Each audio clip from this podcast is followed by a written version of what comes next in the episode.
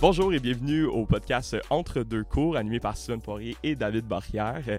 Aujourd'hui, on est rendu à notre deuxième épisode et notre invité aujourd'hui est notre professeure euh, Hélène Boucher. Bienvenue Hélène. Bonjour. Merci d'avoir accepté notre invitation. Ça nous touche euh, particulièrement que les profs euh, embarquent dans notre projet comme ça aussitôt. Là. Vous n'avez pas beaucoup de, de, contenu à pouvoir vous identifier pour l'instant.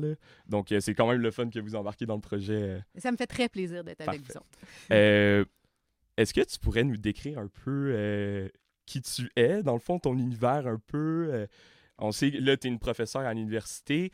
Ici, on a eu plusieurs cours avec toi, surtout au début de notre parcours. Donc, euh, est-ce que tu peux nous décrire un peu euh, qui tu es, qu'est-ce que tu fais dans le départ, et c'est ça. Oui, donc je suis professeure nouvellement professeure permanente au département.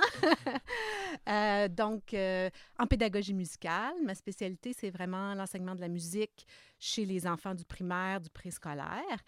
Euh, avant d'arriver ici, donc ça fait quatre ans que, que je suis à l'UCAM. Avant d'être ici, j'ai enseigné pendant 14 ans, je pense, à McGill. J'ai été professeure invitée à l'Université Laval aussi. et parallèlement à tout ça, j'ai enseigné euh, donc aux élèves, aux enfants dans les écoles, avec euh, grande joie. J'ai adoré cette période-là de ma vie et j'aime aussi beaucoup travailler avec les étudiants à transmettre euh, ces, expériences-là, ces savoirs-là, puis essayer de vous, donner un petit élan dans, votre, dans votre, future carrière. Ah oui, puis tu nous aides vraiment beaucoup, en effet. Euh, qui dit pédagogie musicale dit musique. Donc, euh, j'imagine que tu as fait de la musique avant de te rendre euh, professeur ici à, l'UCAM. Est-ce que tu veux nous parler un peu, ton instrument, je pense, c'est la flûte traversière, c'est ça? Oui, exactement. Est-ce que tu veux nous parler un peu de comment ça a débuté, mm-hmm. les études que tu as fait en lien avec ton instrument? Alors, ça a débuté très tôt. je viens d'une famille où ma mère et mon grand-père étaient des musiciens. Donc, euh, moi, j'ai commencé avec la flûte à bec vers à peu près quatre ans, mais je j'ai pas un souvenir précis d'avoir commencé à apprendre la musique. Probablement que ça s'est fait avant l'âge où on a des souvenirs précis. Là. Donc, très tôt, euh, j'ai chanté, euh, j'ai joué, donc vraiment. Et comme ma mère m'enseignait la flûte à bec, mais j'avais pas des cours, comme la majorité des gens qui ont leur cours de piano le samedi matin, toutes les semaines. Moi, c'était pas ça. Moi, la flûte, c'était un jeu comme mes poupées ou mon train étaient des jeux là. Donc moi je jouais, je jouais de la flûte, puis c'était le fun, puis j'aimais ça. Puis euh, quand je voulais apprendre une nouvelle note, j'allais voir ma mère, puis elle me montrait ma nouvelle note, puis elle me, ça me guidait là-dedans. Puis des, puis des fois, ben, je jouais ma petite chanson dans ma chambre, puis là, elle, était dans la cuisine, puis elle hurlait « Si bémol! »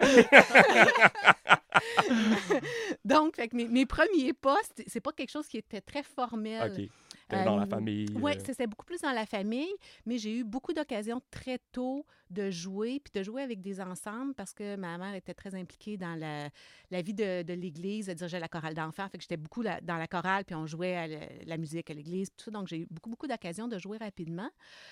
Quand je suis arrivée au secondaire, mais là, il a fallu choisir un instrument de l'orchestre avant, et là, je suis allée vers la flûte traversière. Puis euh, c'est assez drôle parce que la journée où ils ont attribué les instruments, je n'étais pas là. Et j'ai reçu la clarinette. Oh. Et j'ai fait la clarinette jusqu'à peu près le mois de novembre. J'ai ça. Ah ouais. Ben, on est deux. ah ouais. non, mais j'ai rien contre, l'instrument, mais euh, ça me parlait pas, là. Ça me correspondait pas. Euh, et puis mes parents ont été formidables et ils ont offert de m'acheter une flûte. Et l'école, la professeure a accepté que je transfère d'instruments parce allaient me, que j'allais avoir mon, propre instrument. Donc, euh, même si je viens d'un milieu pas très aisé financièrement, ils ont trouvé les moyens de me permettre de faire de la flûte. OK. Ce qui fait que c'est vraiment ça qui m'a ouvert la, porte vers, vers, la flûte traversière. Puis j'en ai fait pendant tout mon secondaire. Puis quand est venu le temps d'aller au cégep, euh, mais c'était presque une évidence, comme j'allais aller en musique. Euh, fait que je suis allée au cégep de Sainte-Foy, j'ai fait les auditions, j'ai été admise. Euh, ça a été formidable. tu viens de Québec? Je viens de l'Île-sur-Mer, donc bas du fleuve, un petit peu à l'est de Québec. Puis donc, je suis allée étudier à Québec pour le cégep. J'ai ensuite fait Université Laval, bac en interprétation, maîtrise en interprétation, Université de Montréal. Donc, à cette époque-là de ma vie, tout ce qui m'intéressait, c'était de jouer. j'enseignais en individuel, là, la flûte à bec, la flûte traversière, Mhm. puis j'aimais pas ça. Ah ouais. J'aimais pas ça. Je trouvais que c'était pas stimulant. Je trouvais que je faisais plus le psychologue que le prof, euh, que de la musique. Là. Tu sais, C'est comme ça, ça, ça, ça marchait pas. Puis, euh, à la fin de ma maîtrise, on m'a offert une classe d'éveil musical. Puis, c'était des élèves, des enfants de 4 ans. Puis, ça payait plus que le Ah cours de ben oui. Hein? Parce que Ouais. c'est des cours de Ben groupe. oui, c'est ça. C'est sûr que ça C'est l'aide dans ça. la motivation de la chose. L'argent. Fait que, fait que j'ai dit, OK, je vais le faire. Puis vraiment, là, j'ai eu une révélation. Je me, tu sais, je m'en souviens là, d'être arrivée la première séance, de m'être assis par terre avec les enfants, puis d'avoir, de faire comme, wow, c'est, c'est ça que je suis faite pour faire dans la vie. Pen- Penses-tu qu'il y, a un- il y a un lien avec, euh, le, le- ben, en tout cas surtout en ce qui concerne l'éveil musical, comme l'approche un peu plus par le jeu, de, contrairement au cours euh, instrumental privé où ce que justement, tu sais, psychologue et tout. là? Ben, je pense que oui. Puis, je pense que le fait que vous avez fait les cours avec moi, vous m'avez vu beaucoup travailler par Ben le oui. jeu. Je pense que ça me correspond Ouais. plus. Euh, c'est cette idée-là du plaisir. Mhm. du plaisir dans l'apprentissage, qui pour moi est une valeur super, super importante. Alors que dans l'enseignement de l'instrument, c'est pas quelque chose qui est très présent. Ça ouais, Pourrait l'être, je pense, mais, mais ça l'est pas d'emblée. Ouais. ouais. Ouais, on, on est comme un, un peu dans un carcan traditionnel de je suis là pour pratiquer mes gammes, mes arpèges, il faut que j'apprenne mes pièces. puis- Absolument. on laisse pas beaucoup de place à ça, effectivement. Il y a très, très peu d'espace. Il, y a- il y a un groupe de recherche à l'Université Laval qui travaille beaucoup, beaucoup là-dessus. Euh, euh, les- L'Université des jeunes, le jeune, Ah! jeu euh, jeu de mots, là. Euh, et ils font vraiment un, un beau travail pour essayer de faire en sorte que l'enseignement des instruments se fasse par le jeu. Fait que c'est vraiment intéressant. là. On, on vient, je travaille avec eux, là, on vient d'obtenir un super financement. Fait qu'on va voir comment on va pouvoir développer ça. Donc, euh, ouais. Fait que là, fait que c'est ça. Fait que ça m'a ouvert, la- oui, ça m'a ouvert la porte à l'enseignement collectif, en fait, cette expérience-là. Puis suite à ça, là, j'ai fini ma maîtrise, puis j'ai fait OK, merci, bonsoir, c'est terminé. Mhm. Euh, je suis allée me chercher un emploi en milieu scolaire. À cette époque-là, on n'avait pas besoin de brevet d'enseignement. Ouais. C'est comme une autre époque. Ben, quoi Ben, que c'est temps-ci. Ouais, c'est ça. Quoique. Euh, puis, j'ai, euh, je me suis inscrite au doctorat à McGill en enseignement de la musique. Puis, j'ai commencé ma compagnie en éveil musical dans les garderies. Puis, j'ai comme mené ces trois affaires-là de front pendant plusieurs années. Puis, c'est venu s'acheter la, la charge de cours à l'université au travers de ça. Puis là, c'est comme toute ma vie est devenue l'enseignement de la musique. musique, ouais.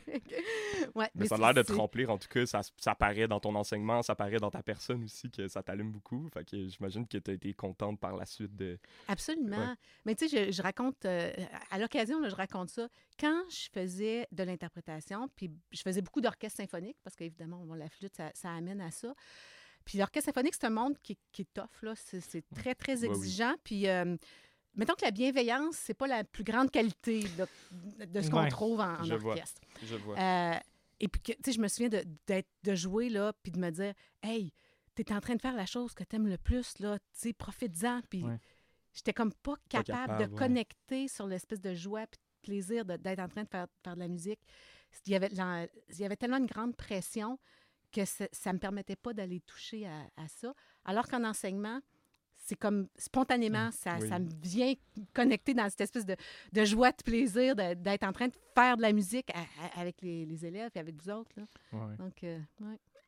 Mais c'est, c'est- c'est- je, comprends, je comprends que quand l'environnement qui t'entoure est pas propice à ça, là, tu sais, justement en orchestre, euh, ben, en tout cas, j'ai- selon moi, c'est un milieu aussi très compétitif. là. donc, euh, tu, tu watches euh, tes fausses notes euh, puis ton intonation à- de, de près. Là, fait que je comprends que justement, ça soit beaucoup plus fait. Ben, en tout cas, je, je l'ai aussi dans un certain sens là, de, de- d'entrer en communication avec les autres dans un environnement beaucoup plus euh, où est-ce qu'on te laisse plus de liberté d'expression aussi. là. Fait que, ouais, je Mhm. comprends. Ouais, ça me rejoint aussi. Tu sais, j'ai fait. euh, ben, c'est pas super comparable, mais on peut faire la comparaison quand même. J'ai fait du stage band, euh, Mhm. jazz band. Euh, puis ça ressemblait à ça, là, tu sais. On va faire des concours, puis là, c'est full important, puis là, on veut gagner des prix, puis... Fait que, euh, il y a ça, puis justement, être un instrument soliste aussi, j'imagine que ça joue aussi sur... euh, tu sais, quand t'es un violon parmi tant d'autres, ben, ça Mhm. peut aussi, là, mais euh, dans le sens Quand où tu fais le piccolo, Ouais, c'est assez dur Ouais. de passer inaperçu. exactement, c'est ça aussi, là. Ça dépend de l'instrument et tout, la pression que ça peut Mais, mettre. mais en fait, tu sais, mais je pense qu'il y a vraiment des personnalités à qui, pour qui ça fonctionne, à qui ça correspond. tout à Puis fait. moi, c'était ça me correspondait pas, mais ça, a été long avant que je m'en rende compte. compte. Un petit peu lente. là. Ouais, une maîtrise quand même. Euh, en parlant de maîtrise, euh, ben, on est dans un département de musique à l'UCAM. Euh, donc, est-ce que tu veux nous parler un peu de ton rôle que tu as dans le Hmm. département de musique? Là, tu es professeur, puis ça implique quoi être professeur au département de Hmm. musique de l'UCAM? Alors, être professeur, et pas juste à l'UQAM, là, Oui. être professeur En en général, euh, ça implique trois types de tâches. Une première tâche qui est l'enseignement, une deuxième tâche qui est la recherche, puis une troisième tâche qu'on appelle le service aux collectivités, qui inclut des activités de type administrative, là, je dirais. Euh, donc, c'est sûr qu'au niveau de l'enseignement, moi, je travaille beaucoup sur l'enseignement au primaire. Donc, je travaille avec vous pour vous former à enseigner au primaire, ce qui fait que je donne les cours de didactique pour le primaire. Euh, je donne les cours stages aussi, là, je supervise les cours stages. Euh, J'enseigne aussi des cours euh, dans le cadre de la maîtrise en, en enseignement des arts pour le secteur musique, Mhm. évidemment. Fait que je donne sensiblement les mêmes cours, mais aux étudiants de la maîtrise. Donc, ça, c'est grosso modo là, ma tâche d'enseignement. Euh, pour ce qui est de la tâche de service à la collectivité, bon, évidemment que ça varie d'une année à l'autre. Ouais. Euh, on, on essaie de se changer. Ça bouge beaucoup, ouais. Hein, de se passer le ballon. Là. Ouais. Présentement, euh, je suis responsable pour le département de musique de la maîtrise en enseignement des arts. Donc, c'est moi qui est la représentante pour musique. Donc, c'est euh, s'assurer que tout roule bien, que tout fonctionne, euh, défendre les intérêts du Mhm. Oui. département et des étudiants en musique, s'assurer qu'on répond à leurs besoins, s'assurer que le programme fonctionne, que ça roule bien. Euh, présentement aussi, j'ai beaucoup de mon temps qui est investi dans les modifications au programme. Donc, euh, vous savez que Oui. autant au niveau du bac que de la, de la MEA, on est en modification majeure euh, Mhm. de- pour refaire le programme. Oui. Et donc, je suis très, très impliquée dans les deux modifications. Donc, euh, ça, c'est une grosse partie de, Ouais. de mon temps là, dans la dernière année et dans l'année qui s'en vient pour s'assurer qu'on mette des programmes à jour puis qu'on réponde d'une façon plus actuelle. Euh, ça fait quoi, 2008, je pense, les anciens programmes? Ouais. Fait qu'à un moment donné, on a besoin de, de mettre tout ça à jour. Mise à jour, Oui, c'est ça. Donc, on est vraiment, euh, c'est vraiment là, une grosse partie Ouais. de, de ce que je fais là, pour le- les services à la collectivité et, et plein d'autres affaires, mais c'est Ouais. comme le, le, le nœud là, présentement de ce que je fais. Euh, et sinon, la troisième partie de la tâche, c'est recherche. Donc, euh, ça représente à peu près un tiers, un tiers, un tiers là, de, de notre temps. Donc, recherche, j'ai des différents domaines de recherche qui m'intéressent. J'ai travaillé beaucoup sur l'anxiété de performance pendant un- un grand bout de temps mhm. beaucoup avec l'idée de comprendre comment ça se développe chez les enfants, parce que ça arrive pas juste le jour où on est professionnel. Ouais. Là, hein, on, on traîne ça avec nous la plupart du temps, les gens Mhm. qui en vivent. Là, et puis ça peut, bon, ça, ça peut se gérer, mais ça peut aussi devenir vraiment envahissant. Donc, j'ai travaillé pas mal là-dessus dans les dernières années. Euh, je m'intéresse beaucoup à tout ce qui est pédagogie. Évidemment, là, c'est vraiment Oui. le, le cœur de mon affaire. Euh, j'ai travaillé euh, beaucoup sur l'idée de la création musicale, comment on enseigne la création aux enfants avec les, le- le- les idées de Murray Schaeffer, qui est un compositeur canadien. Fait qu'on a fait des trucs là-dessus. Mais vraiment, le, le cœur de mon affaire, c'est vraiment dans la pédagogie Kodaï. Comment on utilise le jeu pour enseigner, comment on traduit la pédagogie Kodaï, adapte pour le français, au en français pour le Québec. Oui. Euh, comment le folklore francophone québécois, on vient l'intégrer à ça? Comment les enfants ont une culture musicale qu'ils se transmettent à eux, qui est aussi de type folklorique traditionnel? Euh, donc là, là, je suis beaucoup là-dedans là, ces temps-ci. OK. Fait que ça occupe Ouais. beaucoup de ton temps. C'est ça qu'on a remarqué avec Vanessa, c'est que vous devez euh, avoir des courtes nuits. euh, Je te dirais qu'on apprend à être efficace. ouais, j'imagine aussi. On apprend à être Bien s'entourer aussi. Vanessa m'a dit c'est ça. On que travaille en elle équipe. disait que Lucam c'était vraiment une belle place, qu'elle qu'elle se sentait vraiment euh, que quand elle n'arrivait pas à arriver au bout, euh, à, à- à penser à arriver à la limite, il y avait toujours quelqu'un pour faire ben oui, on va aller par là, puis euh, on a des solutions. Fait que puis on, je trouve qu'on a un beau euh, corps professoral là, en général. là.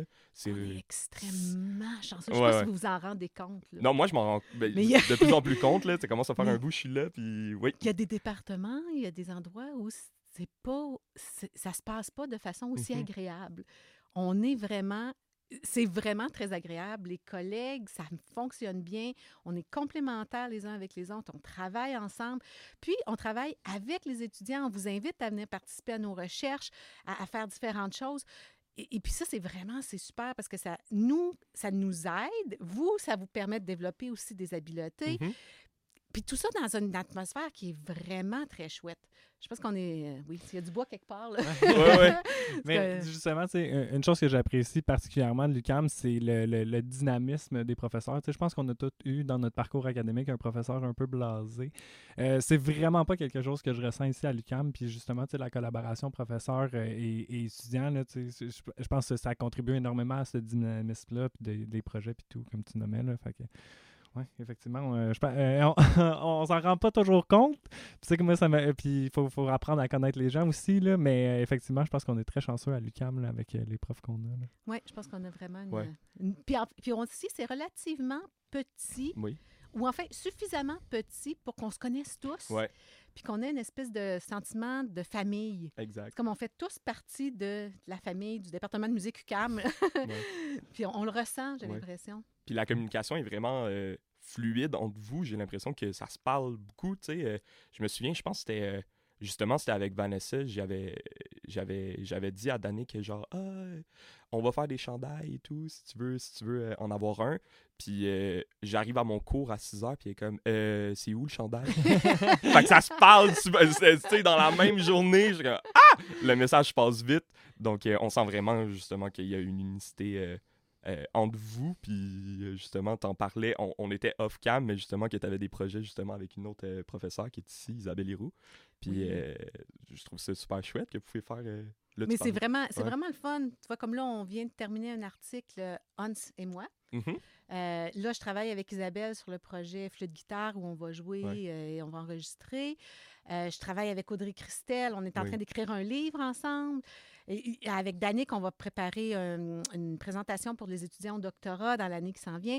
Fait qu'on est, on est attachés les uns aux autres à partir de différents projets, différents trucs. Fait que c'est- vraiment, c'est très stimulant pour nous d'avoir ce- toute cette co- coopération-là Mhm. en place. Ouais. Puis la proximité que les élèves peuvent avoir avec euh, leurs professeurs, genre vous êtes souvent accessible, puis justement, comme tu dis, tu souvent, ben vous invitez souvent des élèves à participer à vos recherches. Puis euh, on dirait que je vois pas ben, moins ça dans d'autres universités. Euh, J'ai l'impression que c'est un peu. euh, je trouve ça le fun. Ben, de la, voir, la- euh, la particularité, je dirais, à l'UCAM, c'est qu'on est- on inclut nos étudiants de premier cycle ouais, dans nos Ouais, activités exact, de recherche. Dans les autres universités, ça va se faire beaucoup au niveau du doctorat, au niveau de la maîtrise, mais les étudiants de premier cycle sont très peu intégrés aux activités de recherche. Tandis qu'ici, on vous ouvre la porte puis on vous sollicite. ouais. Donc, euh, oui. Mais justement, penses-tu que c'est c'est, euh, en lien aussi avec euh, le. Tu sais, tu disais la grosseur du département, qu'on était chanceux d'avoir un plus petit département, puis tout. Tu penses qu'il y a un lien avec ça? Ben, je pense que oui, c'est certain. C'est comme moi qui donne les cours de première année, mais je vous vois tous. ouais. Fait que Mhm. je vous vois rapidement, là, je sais les intérêts, les, les- les facilités. C'est- C'est facile pour moi d'identifier qui, qui peut travailler ce genre de choses-là. Euh, si, on était quatre enseignants à donner les mêmes contenus de cours dans une grosse université, ça ne ça, Ouais. serait pas la même chose. Je suis allée il y a quelques années euh, aux États-Unis. Ah, J'essaie de me rappeler l'État, là, puis j'ai comme un, un blanc. Euh, mais bref, c'est une, une- une- pour- juste pour le bac en enseignement de la musique, ils ont plus que 1000 étudiants. OK, oui, là, on parle d'un autre ça- ordre de ça- grandeur. C'est pas Ouais. la même, ça n'a rien à non, voir. Ça n'a rien à voir. Tandis que nous, on est, ça, on est beaucoup plus dans une, une approche de type famille. Ouais. Puis le fait qu'il y ait euh, deux principaux programmes, mettons, de Mhm. premier cycle, la majeure, puis le baccalauréat avec deux concentrations, ça, ça concentre aussi les énergies. On étudie à presque tous la même chose, soit que tu es en enseignement, soit que tu fais de l'interprétation. Ouais. Donc, il y a un peu, euh, justement, on se mêle. euh, je sais pas comment j'ai fait pour trouver ça, mais euh, sur Luc, je suis allé sur le site de l'UQAM, puis j'ai vu que dans le passé, il y avait des concentrations d'histoire de la musique à l'UQAM, justement, et tout. Fait que il y avait comme une plus grosse diversification des programmes accessibles, mais je trouve que ça change pas grand-chose sur la cohésion, mettons, des élèves puis des, des professeurs au fait que ben, ces cours-là se sont retrouvés dans les programmes qui, qui, qui, est, dans le fond, euh, les présents, enseignement et, euh, et, et pratique artistique. Tu sais, on a des cours de littérature musicale, Mhm. on a des cours. euh, vous avez le tronc commun. C'est ça, le tronc commun. Qui est important pour Exact. que vous soyez tous ensemble, pratique artistique et enseignement, à certains moments, que vous vous retrouviez tous ensemble. Puis je pense que c'est vraiment important qu'on maintienne ça. Dans les- le cadre des travaux sur la modification de programme, c'est une des choses de laquelle on est, on est conscient. là. On, on souhaite maintenir un tronc commun entre les deux concentrations où vous vous retrouvez ensemble. Puis Mhm. des fois, ben, quand on est en enseignement, ben, c'est le fun de peut-être être invité à participer à une activité Ouais. des gens en Mm. pratique artistique. Exact. Donc, c'est, c'est- ça fait des échanges qui sont intéressants. Oui, parce que c'est c'est facile en enseignement d'oublier un peu sa pratique instrumentale. là. Fait que justement, en tout cas, mon opinion là-dessus, c'est que c'est vraiment important d'avoir le tronc commun pour créer comme la communauté étudiante Mhm. universitaire aussi. Là. Fait que, effectivement, je mettrais pas ça de côté. Non, non, non, ça va pas dans ce sens-là. Est-ce que depuis ton arrivée au département de musique, euh, il y, a une, euh, il y a un projet ou une initiative que tu as fait dans le département que tu es, que es fier de, Mm. d'avoir fait ou que justement tu es comme genre, oh wow, je suis tellement contente d'être à l'UQAM pour pouvoir avoir fait ça? Bien, tu vois, euh, c'est intéressant comme question Ouais. parce que, bon, dans, dans, dans ce que j'ai ce que j'ai comme expérience, j'ai travaillé dans le secteur anglophone Mm. beaucoup. Ouais. Et donc, quand j'ai transitionné vers l'UQAM, vers le secteur francophone, Mhm. Ben au départ, il y a eu une adaptation. Là, euh, ça, ça a l'air fou, là, même si je suis francophone, Oui. donner les mêmes contenus de cours d'une langue à l'autre, Ouais. ça m'a demandé une gymnastique intellectuelle. là. Il y a- avait comme Ouais. quelque Après chose à, 14 ans, j'imagine. euh, à m'approprier. Il, y a un, il y a un mot, là, ça, m'a- ça a été tellement long avant que je, le- tu sais, qu'il vienne rapidement. Ouais, là. ouais. C'était comme, à chaque fois que j'arrivais, c'était comme time signature. C'est quoi en français, time signature? Des chiffres indicateurs. Mais ça venait pas, ça, ça, ça arrivait pas assez vite dans mon esprit. Donc, pour moi, arriver à l'UQAM, ce que ça a signifié, c'est être capable de transmettre aux francophones hmm. euh, un élan vers un, un renouveau de la pédagogie vers les- dans les écoles francophones. Fait que pour moi, ça a cette importance-là. Euh, et, ça, et ça, ça signifie que je peux aller prendre le répertoire folklorique traditionnel francophone, le travailler pour vous, le, le- le rendre plus didactique, vous donner des outils, des jeux, des activités, et qu'ensuite vous partez avec ce matériel-là, que vous allez travailler avec les élèves et que vous êtes capable de leur transmettre notre héritage, Exact. autant au niveau musical, culturel que de la langue. Hein, on en entend beaucoup parler que la langue française, et c'est difficile. là. Oui. Et si nous, comme enseignants, on peut avoir un rôle d'être un, un moteur puis d'insuffler de la vie là-dedans, puis je pense que les arts, c'est c'est toujours une belle porte pour transmettre la culture, transmettre la langue. Vraiment. Donc, pour moi, ça, c'est vraiment quelque chose qui est, qui est très, très important, très présent dans les contenus de cours que je vois avec vous, puis dans- en me disant, OK, après, ils vont aller dans les écoles et ils vont pouvoir faire tout ça pour transmettre cette culture-là euh, aux enfants. Il y a eu, pendant plusieurs années, une perte de cette transmission-là de notre culture, où on s'est beaucoup intéressé et avec raison aux cultures plus larges mondiales, puis avec raison parce qu'on a eu, avant la Révolution tranquille, une espèce Mhm. de fermeture. Oui, oui, On était très, très, très, très refermés sur nous-mêmes. Là. Tandis que là, bon, on a ouvert, on est allé voir ce qui se faisait ailleurs, puis on était très attirés par faire des musiques de différentes cultures, puis super. Mais en faisant ça, on a comme éteint ou, ou perdu de vue la richesse de notre propre culture, de notre propre euh, chanson. Et, et- et c'est dommage parce que ça fait des générations d'enfants qui ont jamais, qui les ont pas appris. Mm. Ouais. Euh, ça m'arrive fréquemment là, avec les, les- les étudiants dans la, la jeune vingtaine. Je demande euh, à vous dirais-je maman, qu'est-ce que c'est? Puis puis il y en a plusieurs qui n'ont jamais entendu à vous dirais-je maman. Il y a, il y a comme une, il y a eu une perte dans la, dans la transmission. Donc, pour moi, c'est vraiment important de, de pouvoir réouvrir cette, cette valve-là Oui. dans la, dans la transmission. Euh, c'est ça, pour la, pour la survie et de la langue et de la culture. Wow. Euh, ouais, effectivement. Ouais. mais mais c'est- c'est- c'est c'est, euh, vraiment intéressant. Euh, tu disais, par exemple, que tu avais pris comme un peu la- l'approche euh, anglophone. Est-ce que tu penses que euh, qui qui avait été un peu plus loin dans la pédagogie? Est-ce que tu penses que justement les, les, les, les centres de formation francophones étaient ancrés un peu plus dans une, euh, un- une vision plus traditionnelle, qui ne voulaient pas aller vers des nouvelles techniques? Ou... Euh, non, en fait, c'est parce qu'il y a des choix différents qui ont été faits là, dans, les, dans les deux cultures. Euh, dans le secteur anglophone, on a beaucoup utilisé la pédagogie Kodaï, Ouais. tandis que dans le secteur francophone, on a beaucoup utilisé la pédagogie Orff, d'Alcroze, euh, pour des raisons euh, de, de- de culture musicale. Euh, donc, au Québec, on- en français, on travaille avec le do fixe. Euh, Kodaï, c'était très ancré dans une culture du dos mobile. Donc, il y avait une, une difficulté, là, il y avait une barrière. Euh, comme moi, j'ai j'ai été formée pour travailler en pédagogie Kodaï, euh, mais que je suis issue de la culture francophone, j'ai mis en place toute une adaptation qui peut se faire en dos fixe et en chiffres mobiles. Oui. Donc, on a tous les outils pour le faire en français, mais je pense que ça prenait euh, d'avoir eu les pieds assez longtemps dans cette culture-là, mais de bien connaître l'autre culture pour être capable de faire le pont. Puis je pense qu'aujourd'hui, ce qui est vraiment intéressant, puis ce qu'on fait à l'UCAM, puis ce qu'on fait de plus en plus aussi avec les associations professionnelles, c'est de se dire, il n'y en a pas un qui est meilleur que l'autre. Ouais. C'est complémentaire. Ce qui fait qu'avec moi, ben, vous allez toucher du Dalcroze, vous allez toucher du Kodaï. Euh, avec Audrey Christelle, vous allez faire plus du Orff. Euh, avec d'autres enseignants, vous allez voir d'autres choses. Ce qui fait que les associations professionnelles, cet été, on a eu la formation Kodaï et la formation Orff en même temps dans les locaux de l'UCAM. Sans se chicaner, on était contents de ouais. partager tout ça ensemble.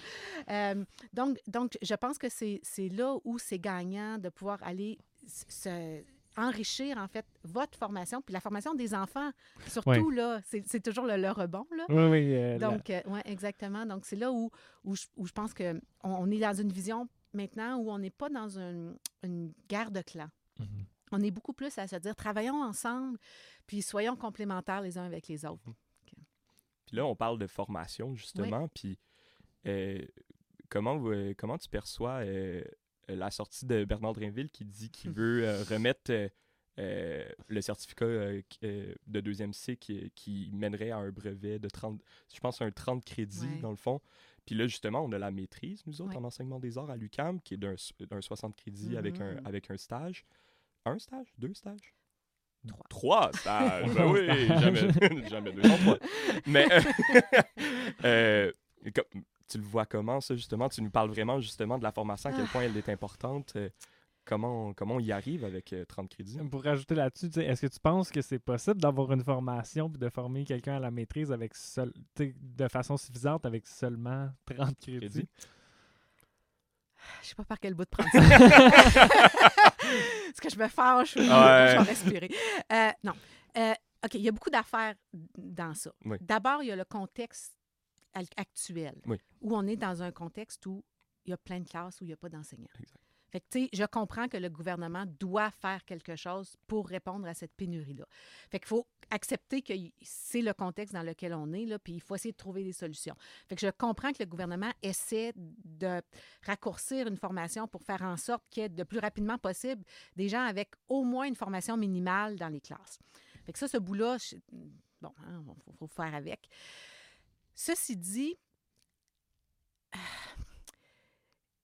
c'est c'est une grande c'est une grande perte quand on amoindrit la formation. Mhm. Puis c'est une perte, oui, pour l'enseignant, pour ses capacités, ses compétences, mais c'est surtout une perte pour l'élève. Quand on a un, un enseignant qui est extrêmement compétent, ton élève, il va avancer d'une façon plus efficace, il va être mieux accompagné. Tes élèves avec des difficultés d'apprentissage, tu vas avoir les compétences pour les aider. Tes élèves allophones, tu vas être capable de les accompagner. Ta gestion de classe, elle va être bien mise en place parce que tu vas avoir développé les outils. Ta pédagogie va être réfléchie, pensée, structurée. Ça sera pas juste, ben, je fais les trois activités que j'ai appris dans le un cours que j'ai eu, là. tu es capable de devenir un professionnel de l'enseignement. Puis, à mon sens, c'est là où on, où on perd, où il y a une- vraiment une perte. C'est qu'avec un- une formation de 30 crédits, tu ne pourras pas devenir un professionnel de l'enseignement. C'est illusoire de penser que ça va être le cas. C'est mieux que pas de crédit du tout. Hein? Ça, On s'entend avoir une personne devant la classe. Hein? Bon. Oui, un, un adulte devant la adulte classe. devant la là, oui, oui. Ah, on s'entend que c'est mieux. Ceci dit, est-ce que c'est idéal? Moi, je suis convaincue que non. Puis qu'à chaque fois qu'on diminue la quantité, la qualité, je devrais dire qualité plutôt que quantité, là, Mhm. mais la qualité de formation qu'on offre aux enseignants, la personne qu'on affecte, c'est l'élève. Puis ça, on, on- on le- on perd ça de vue, je trouve. Euh, et et l'autre enjeu, c'est qu'il y a une- il y, a une temporalité à cette pénurie d'enseignement-là. Présentement, on est dans une pénurie d'enseignants.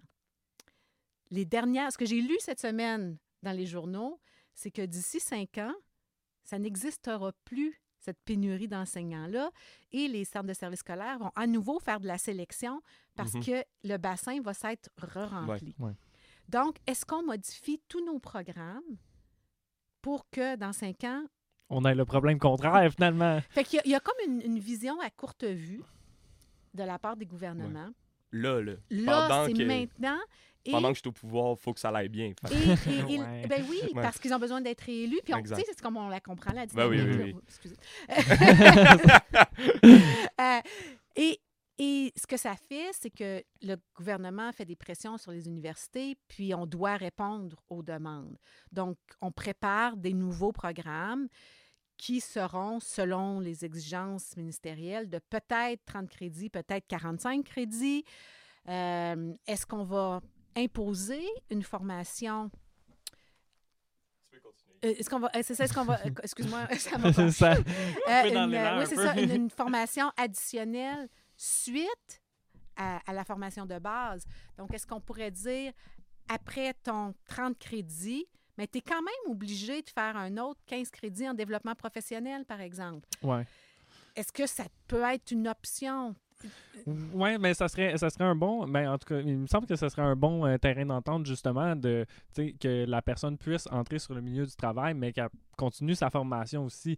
Je veux bien que tu apprends sur le terrain, mais tu apprends aussi des fois des mauvais plis sur le terrain. tu sais. Fait que je, je pense que ça Ouais. serait un, bon vrai. terrain d'entente. Mais justement, la personne qui était venue nous voir euh, cet été, justement, pendant les formations que tu nous parlais tout à l'heure, euh, elle nous a dit que justement, ben, il y a comme, euh, je sais pas si c'est dans tous les centres de services scolaires, mais il y a comme un, un, tr- un 30 heures ou un 45 heures de formation obligatoire aux deux ans. 30 heures à chaque deux Ouais. ans. ouais. Exact. Puis justement, la formation qu'elle suivait cet été, ça comptait pour ça. Fait Ouais. qu'elle était comme, elle était comme, tu sais, moi, euh, aller apprendre sur la gestion de classe ou, euh, ou apprendre à utiliser un tableau électronique, ben je vais aller me réactualiser ou Mhm. justement approfondir mes, mes connaissances dans le domaine que, que j'ai. Donc, Puis ces euh, formations-là ouais. d'été, comme la formation ORF, c'est 60 heures. La formation CODAI, c'est 75 heures. hum, L'exigence, c'est 30 heures Ah par ouais. deux ans. oui. C'est quoi, c'est deux semaines? C'est La deux formation, semaines, c'est ouais, ça? ouais. Deux Mais semaines de formation Si l'été. je me trompe pas, c'est relativement nouveau aussi, Oui. de l'affaire de formation continue Absolument. pour Oui, oui, les c'est enseignants. C'est C'est ouais, trois ans, peut-être, tout au plus. Ouais. c'est nouveau. Donc, euh, à suivre, on, va- on, on est tributaire des Exact. décisions du ministère. Exact. Puis, euh, Puis après, on fait, on fait du mieux qu'on peut. oui. C'est dans fait. les conditions Ouais. qui nous sont imposées. Exact. Moi, je trouve ça. Je trouve ça. Tu sais, moi, je suis, je suis encore étudiant, mais ça fait deux semaines que je me fais appeler à tous les jours par les centres de Ah, ben, services scolaires pour que je ah. prenne une tâche à 100% Puis, comment je peux prendre une tâche à 100 en étant étudiant? Attends, vous créez le même problème, tu sais, en mettant de la Ouais. pression sur les étudiants à rentrer. Puis ah, ben, un 80% Non, non, non, pas 0% Ben, pas 0% mais Oui, oui. dans le sens, euh, je sais pas, tu sais, on dirait que, tu sais, aller faire de la suppléance, déjà me faire une tête sur, justement, mon approche, Mhm. déjà avoir une classe, mais j'ai pas fini ma formation. Moi, je, je trouve, je trouve ça bizarre, tu sais. Fait que, encore plus pour quelqu'un qui a pas eu du tout de formation, euh, si moi, je suis pas à l'aise après deux, trois ans à l'université en enseignement de la musique, j'ai de la misère à, à comprendre comment quelqu'un qui, a- qui a un bac, euh, puis je sais pas si c'est propre à parce qu'on enseigne un art ou ça doit être pour, toutes les, les- toutes les disciplines. Mais euh, j'ai comme un malaise avec ça, puis il y, a de la- il y a beaucoup de pression en ce moment. En tout cas, je sais pas si toi, tu t'es fait appeler, là. Oui. Ouais, mais c'est ça. On se fait tous, on se fait tous C'est appeler. certain. Puis, puis c'est normal qu'ils qu'ils essaient Ben, qui s'essayent. parce qu'ils n'ont personne. Ouais, Il y en ouais. a qui le font. Oui. Puis ça se passe très bien. Absolument. Il y a des personnes, absolument. euh, justement, qui, euh, qui viennent chercher la formation euh, dans, euh, dans notre cohorte. Il y en a deux ou trois, en tout cas. J'ai en tête deux, trois personnes qui, justement, Mhm. ont des tâches, ont fait ça sans brevet pendant longtemps, puis sont comme, OK, c'est assez, je vais chercher mon brevet. J'ai besoin de ça. Puis ils, app- apprennent après des, voire des dizaines d'années qui sont sur le terrain, ils apprennent encore sur les bancs. il faut le faire. Hein? Oui, il faut, faut le faire. faire, là. Travailler, enseigner. en Souvent même des gens avec temps- des enfants. En même temps que Ouais. qu'ils vont à l'université. Puis Exact. oui, la famille. Puis Ouais. euh, C'est impressionnant. demande. Moi, trouve Ouais. impressionnants, en tout cas. Nous, on a encore euh, la naïveté, l'âge. Mais, ouais, c'est ça. J'essaie de profiter un peu du temps libre qui me reste. Ouais, c'est ça. Avant de justement tomber. euh, euh, puis, mettons que. Mettons qu'on est, euh, on est des étudiants en enseignement de la musique. Mhm. Comme études supérieures, c'est quoi les voies qui s'offrent à nous? C'est, ça, ça ressemble à. Si je, veux, si je veux être à l'UCAM ou peut-être dans une autre université, Mhm. je veux continuer à approfondir euh, mes connaissances là-dedans. Par où je prends ça? Est-ce que ça passe nécessairement par une maîtrise ou est-ce que je peux-tu aller à l'extérieur de l'université pour aller chercher des ressources? euh, Quand, quand, quand j'ai fini mon bac, qu'est-ce que je Mhm. fais? Ben, il y a comme deux, deux Ouais. angles. Là. Ouais. Fait qu'il y a la formation universitaire Ouais. qui serait de deuxième, troisième cycle. Puis ensuite, ce qu'on appelle développement professionnel. Donc, si on parle du de formation universitaire, Mhm. mais après le bac, on peut aller faire une maîtrise, euh, éventuellement un doctorat. Euh, donc, il y a des formations en recherche, il y a des formations en interprétation, euh, donc des formations qui sont soit plus de type recherche, maîtrise, recherche, soit en éducation musicale, musicologie, puis plus interprétation, là, qui est l'autre pendant qu'on voit dans les maîtrises plus. Euh, puis ensuite, ben, ça peut mener jusqu'au doctorat. Sinon, ben, si on parle de formation professionnelle, bien là, il y a vraiment beaucoup, beaucoup d'offres. En tout cas, en enseignement de la musique, il y a vraiment une offre qui est très, très Ouais. généreuse. Là, il y a vraiment beaucoup de choix. Qu'on parle justement d'apprendre à utiliser les, les technologies en enseignement, qu'on parle d'aller faire euh, vraiment plus là, les cours euh, méthode Dalcroze, méthode Orff, qu'on parle de- d'aller chercher euh, des outils plus en gestion de classe. Il y a vraiment beaucoup d'offres qui, qui est disponible. Direction chorale, par exemple. Mhm. Bon, la plupart du temps, ça va être offert par des associations professionnelles. Euh, la FAMEC en offre, euh, Alliance chorale en offre. Euh, Bon, il y a- donc, il y a plusieurs associations qui en offrent. Euh, dans certains départements d'université, il y a une offre de formation professionnelle.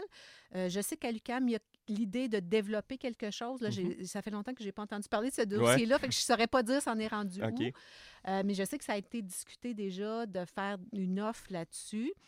Euh, il y a des espèces de micro- micro-programmes qui sont en train d'être mis en place aussi à partir de cours déjà existants. Donc, par exemple, quelqu'un qui prendrait un contrat dans une école, mais qui n'a pas une formation en enseignement, pourrait venir faire un micro-programme dans lequel il y aurait peut-être un cours de didactique, un cours de direction, puis un cours de gestion de classe. Là. Dis n'importe quoi, là. Mais, euh, mais comme juste venir se chercher une petite formation de base pour survivre en milieu scolaire. Des trucs de premiers soins. Oui, c'est ça, un peu. Fait que ça, je sais qu'il y, a- il y a des discussions là, pour mettre des choses en place euh, dans les universités de ce type-là. Mais, mais vraiment, dans les, les, euh, les associations professionnelles, il y a vraiment beaucoup, beaucoup de, de choses qui sont disponibles. Puis justement, là, tu as, fait un- doctorat qui t'a Mhm. mené par la suite à enseigner dans les universités. Est-ce que c'est quelque chose qui, qui, qui te remplit? Est-ce que c'est là que tu voulais atterrir? Parce que là, justement, tu m'avais dit que tu as enseigné euh, à- au préscolaire euh, primaire, puis que ça t'avait beaucoup rempli, tu avais beaucoup aimé Mhm. ça. Est-ce que finalement, l'université, c'est peut-être plus ton ancrage? Est-ce que c'est quelque chose qui te rejoint plus? Ou... Ah, moi, j'ai été extrêmement heureuse Ouais. avec les enfants. Oui. Euh, petite enfance, Ouais. j'ai fait des garderies aussi. J'étais vraiment très, très heureuse avec les enfants. Et quand je suis allée faire mon doctorat, c'était pas dans l'idée que j'allais un jour enseigner à l'université. C'était dans l'idée que j'allais aller chercher des outils pour être meilleure pour Mhm. enseigner aux enfants. Fait que mon objectif, c'était pas d'un jour enseigner à l'université. Fait que c'est arrivé un peu par la bande, OK. où pendant que je faisais mon doctorat, euh, ma superviseure euh, de doctorat est tombée enceinte, puis grossesse difficile, bref, euh, retrait préventif. OK. Et là, on m'a dit, peux-tu reprendre ses cours? Euh, Ouais. OK, pourquoi pas, ouais. Euh, je, je dirais que le premier cours que j'ai donné en anglais à McGill, que j'ai repris à la mi-session, c'était pas très bon. Terrible. On terrible. s'entend, là, Oui, oui, pas oui, très oui, oui. Dernière minute comme ça en plus. Ouais, c'est ça. Fait que euh, j'ai- sauvé les meubles, là, mais euh, franchement, là, c'est c'est pas mémorable. Oh, j'imagine tellement. Oh non, ça serait mon enfer. Euh, Puis là, bon, là, par la suite, là, on m'a proposé quelque chose qui était plus, euh, plus aligné avec ce que je fais, puis avec du temps de préparation. Puis, euh, C'est en préparation, oui. ben oui, puis aussi, je suis allée chercher des outils. Là, j'ai fait des formations sur l'enseignement à l'université parce que je savais comment enseigner aux enfants, mais comment enseigner à l'université, c'est Mhm. C'est un peu différent. Hein? Ben, ça se ressemble un peu, mais. fait, que, fait que je suis allée vraiment m'outiller. Euh, donc, euh, à McGill, il y avait beaucoup, beaucoup de formations qui étaient offertes sur l'enseignement en milieu universitaire pour le corps professoral. Je pense que je les ai tous faits. J'en ai fait là, vraiment Ah une ouais. collection. Là. Euh, puis je suis allée me spécialiser dans les méthodes actives, fait que j'ai fait mes formations ORF, Dalcroze, Kodaï. Je suis allée chercher là, tout, tout le plus de connaissances que je pouvais. Ce qui fait qu'à un moment donné, je suis devenue bonne. Ouais. Comme à force de... À défaut de- Ben, d'avoir tout c'est- fait, non, mais- c'est juste pour dire que ça ne nous tombe pas du ciel, personne. Ben là. non, c'est ça, Ouais. exact. Puis même chose pour vous, la première fois que vous allez en stage dans une école, ben vous serez, ça sera pas la- l'expérience de votre vie, vous allez être à votre top. Non, Non, comme- effectivement. c'est pas je ça. me rappelle de mon premier stage, c'était pas super. Ouais. C'était pareil pour moi. Donc, euh, mais, mais j'ai appris, puis j'ai développé, puis j'ai développé mes façons de faire, puis mes stratégies d'enseignement. Euh, fait que ça m'a, ça m'a amené vers ça. Puis ça, c'est comme si ça s'est fait en, douceur, cette Mhm. transition-là vers l'enseignement universitaire. Euh, puis à un moment donné, on m'a proposé d'être professeur invité à l'Université Laval. Donc, j'avais ma charge de cours à, à McGill. J'enseignais à l'Université Laval. Puis, l'Université Laval avait aussi le campus Sherbrooke. Donc, je me promenais, j'avais mon triangle. Puis, j'avais mes élèves du primaire. Puis, j'avais mon entreprise en éveil musical. Fait que là, il y a un moment donné, j'ai fait non, ouais, non. ça. ça, va pas pouvoir continuer comme ça trop longtemps. Fait que j'ai été obligée de faire un choix là, Ben à un moment donné. Ce qui fait que j'ai j'ai choisi de vendre mon entreprise, puis j'ai choisi de me consacrer vraiment juste à l'enseignement universitaire parce que c'était juste trop pour une seule personne. Ton Ouais. entreprise, es-tu encore euh, active? Oui, oui, absolument. Ouais. Fait y a des employés que j'avais à l'époque qui ont racheté Qui ont l'entreprise, racheté, ouais. puis qui l'ont... Ils ont fait quelque chose de formidable avec, Ouais. là. euh, ils Fait ont que t'es fière vraiment... aussi oui, je de suis qu'est-ce très, que très contente. tu sais. Euh, ils, se- ils se sont... Ils, ils ont pas juste acheté puis continué, ils Ouais. se sont réappropriés le truc, ils l'ont réinventé, euh, ils ont développé... Ils sont bien meilleurs que moi, j'étais. Donc, moi, le côté business, je l'ai fait Ouais. par la force des choses, mais Ouais. c'est pas ma plus grande qualité. Je suis Mhm. bien meilleure en pédagogie. Ouais, j'imagine. Donc, euh, fait que oui, donc je, suis- je suis très contente que ça, ça, se- ça se poursuive sous une autre forme. Ouais. Puis que là où moi, j'ai vraiment mes forces, où je peux maintenant, là, dans Ouais. le milieu universitaire, euh, vraiment mettre ça de l'avant. Ouais. Puis est-ce que c'est une finalité pour toi, euh, professeur? Est-ce qu'il y a quelque chose d'autre par la suite? Ah, c'est intéressant comme question. Hmm. Euh, Hmm. Hey, j'ai C'est une bonne question. C'est hein? une très bonne question. Est-ce que c'est Quand- une sur- surtout quand tu n'y as pas réfléchi Oui, avant. c'est là. ça. Ben, je te dirais que euh, c'est c'est tellement large et vaste Ouais. comme emploi que, tu sais, c'est pas, un- c'est pas un corridor, c'est vraiment comme Ah ouais. quelque chose qui s'ouvre comme ça. Ce qui fait que, euh, tu vois, comme là, ben, euh, au mois de novembre, je m'en vais au Maroc. Je suis invitée dans un festival au Maroc euh, avec une de mes étudiantes de doctorat, Jennifer Lee, et on va avec une chorale, on va un chœur juif marocain, on va présenter là-bas euh, du matériel bon, de leur culture, mais aussi ils vont chanter des folklores francophones québécois et ils vont chanter des arrangements que j'ai faits pour chœur d'enfants. Euh, Ah, donc, fait, a- a- que c'est comme, wow, ça s'élargit. Puis là, on va explorer. On a d'autres avenues qu'on veut explorer. Euh, Jennifer, c'est une Coréenne d'origine. Puis il y a des ententes là, maintenant entre le gouvernement du Canada et le gouvernement de la Corée. Donc, on va aller voir est-ce qu'on peut être, capable Mhm. d'ouvrir une porte vers ça. Ouais. Fait, qu'il y a comme quelque chose qui, qui, qui s'élargit vers la collaboration avec l'international, avec des gens d'autres cultures, d'autres milieux. Euh, fait que oui, c'est vraiment, il y, a, il y a quelque chose de, de super stimulant dans, dans ce milieu-là. Donc, donc c'est je perçois pas ça comme quelque chose qui est comme une, je, je suis prof puis c'est fini. Ouais. C'est, Mhm. vraiment pas un tunnel, au contraire, Ouais. c'est vraiment quelque chose qui est, qui est extrêmement large. Euh, il y a une des. Ça me fait penser. J'avais une conversation avec Claude Dauphin. Je ne sais pas si vous Oui. savez Oui. qui est Claude Dauphin, donc professeur émérite qui a enseigné ici pendant des années, euh, qui est une euh, quelqu'un avec qui j'ai des conversations toujours très, très stimulantes. Oui, Et puis, euh, Claude, qui est officiellement à la retraite de l'enseignement, mais qui est très, très actif dans sa recherche, puis tout ça. Puis, il me dit, on avait la conversation de, mais pour être prof et s'ennuyer, il faut faire exprès. c'est ça. il y a ouais. tellement d'opportunités, il y a tellement de possibilités. Ouais. Donc, Fait que euh, pour l'instant, tu es satisfaite. Donc, je, euh, suis, je suis très satisfaite, ouais. puis je vois beaucoup d'ouverture. en d'ouverture à justement euh, Ouais, dans où, où, où ça peut t'emmener euh, dans ta tâche en tant que telle, mais que tu peux faire tellement de trucs que tu t'en perds. Fait que. euh, La limite, c'est le temps. Ouais. La limite, c'est le temps. Fait Hélène. Boucher, euh, rectrice en chef. euh, Ah, de ça, c'est de l'administration. Ça, ça Non, me tente ça, pas c'est mal, non, moi. hein. Je vous ai dit tantôt, moi, business, administration, business, pas tant. ça. Non, C'est- quand c'est-. Je suis moins... euh, mais non, mais tu sais, à un moment donné, on se Ouais. connaît, là. C'est Ouais, moins mes forces. OK. Euh, je suis quelqu'un... Mais vous, vous me connaissez, là. Moi, je suis comme... je- suis ce que je suis, là. J'ai- Fait que la- la- le côté politique de ce que se demande ce Ouais. genre de poste-là, c'est pas quelque chose que j'ai naturellement. Moi, c'est plus, je suis plus dans comme... exact.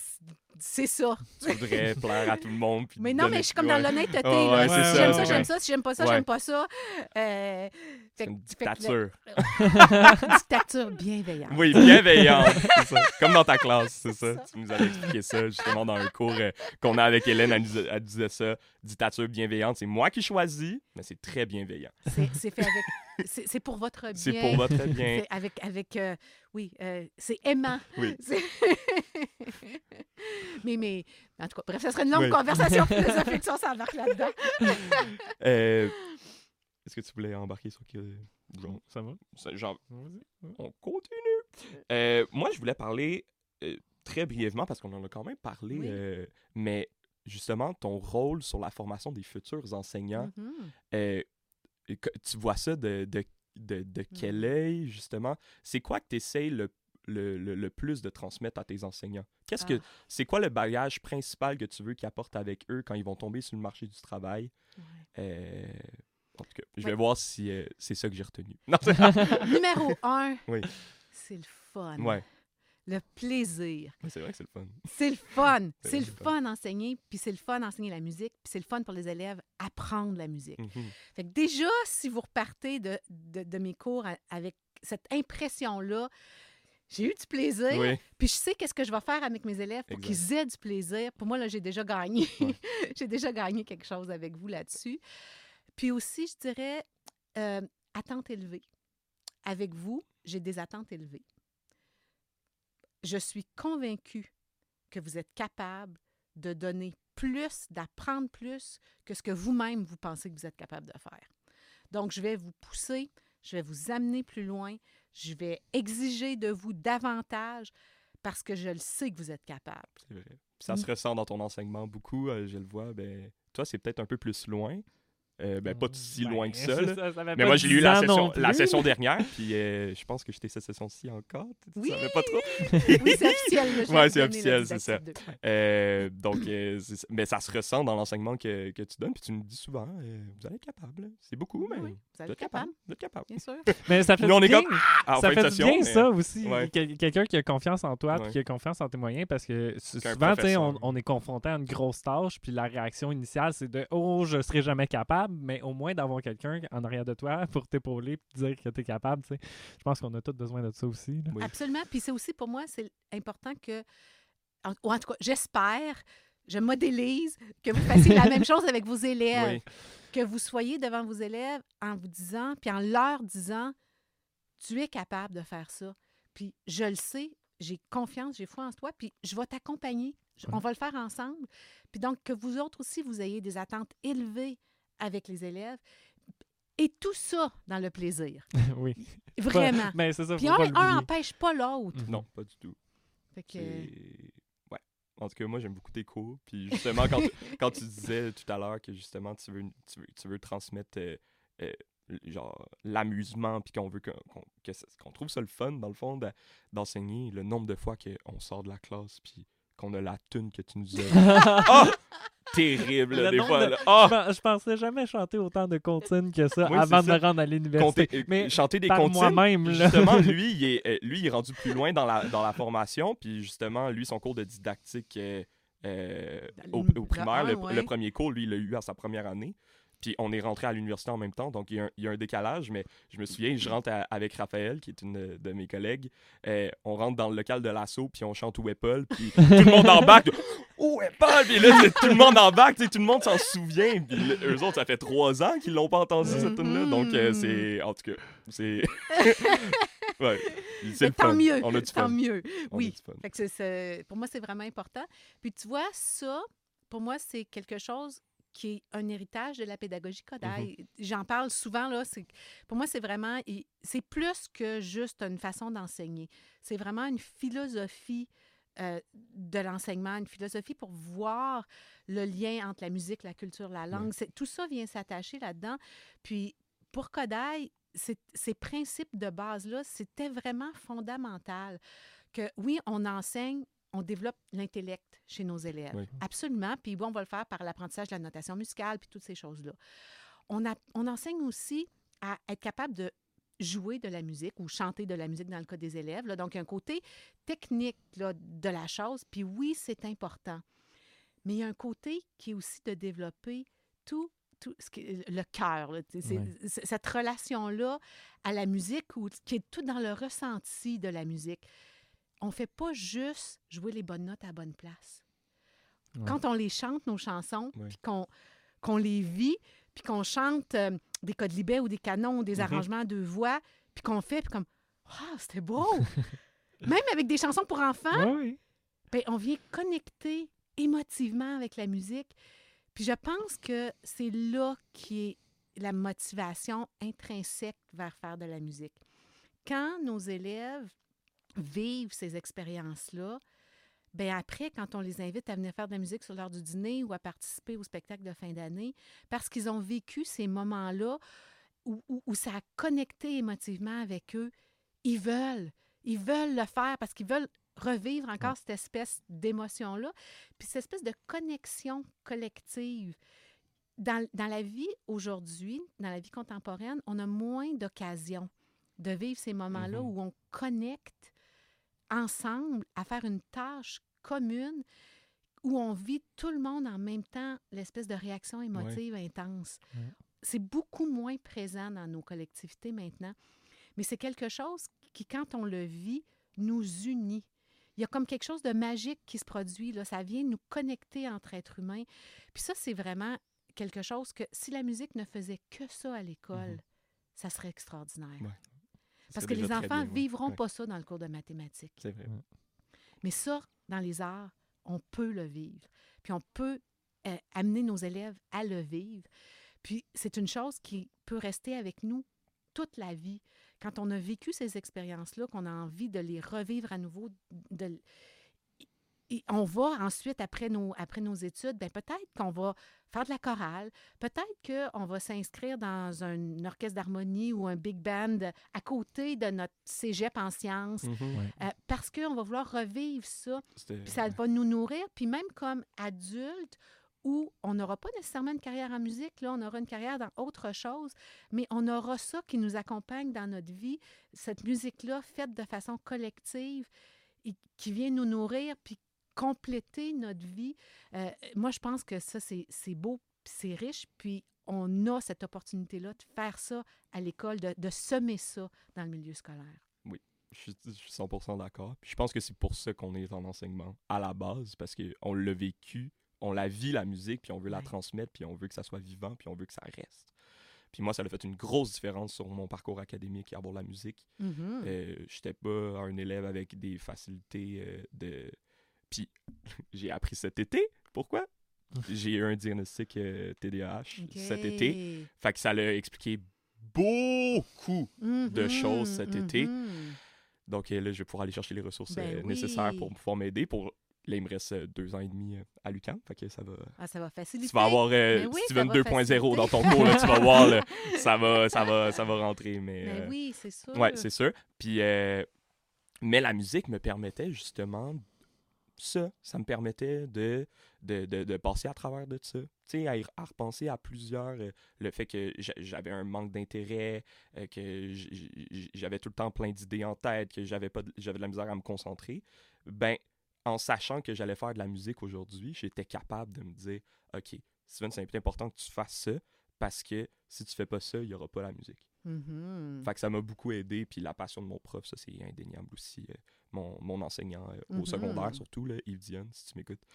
Euh, vraiment, euh, vraiment chouette. Puis toi, euh, Ouais, mais la- et- effectivement, non, mais euh, tu sais, euh, je réfléchissais, à, je réfléchissais à ce que tu disais, puis tu sais, je pense que c'est ça, ça fait partie de, c'est c'est une partie assez fondamentale, fon- fondamentale de l'expérience humaine, tu sais, de, de, de vivre en communauté, puis euh, on appelle ça les te- technologies de la communication, mais des fois j'ai l'impression que ça Mm. met un peu les barrières là-dedans, justement. Fait que, tu sais, euh, justement, euh, ça, ça résonnait vraiment avec moi quand tu disais, tu sais, c'est- c'est une expérience un peu unique qu'on a de, de, de se retrouver en grand groupe et de vivre quelque chose ensemble aussi, là. Puis, tu sais, je pense qu'en en, quelque part, c'est un peu tout pour ça qu'on a continué en musique, parce qu'on a eu ces expériences-là, puis, comme tu disais, on voulait les recréer. Bon, nous, on a décidé de se concentrer un peu plus là-dessus, mais, euh, tu sais, je pense que c'est important de, de- de trouver une balance là-dedans aussi, puis que même si tu n'as pas nécessairement le goût de devenir professionnel en musique, que tu sois quand même capable de trouver une place pour ça dans ta vie, tu sais. Absolument. Puis des gens qui juste chantent en chorale, là, Ouais. il y en a beaucoup. C'est c'est f- ah, c'est vraiment surprenant. Là. Ça veut donc dire que ça résonne pour plein de gens. Mhm. Donc, c'est pas le travail.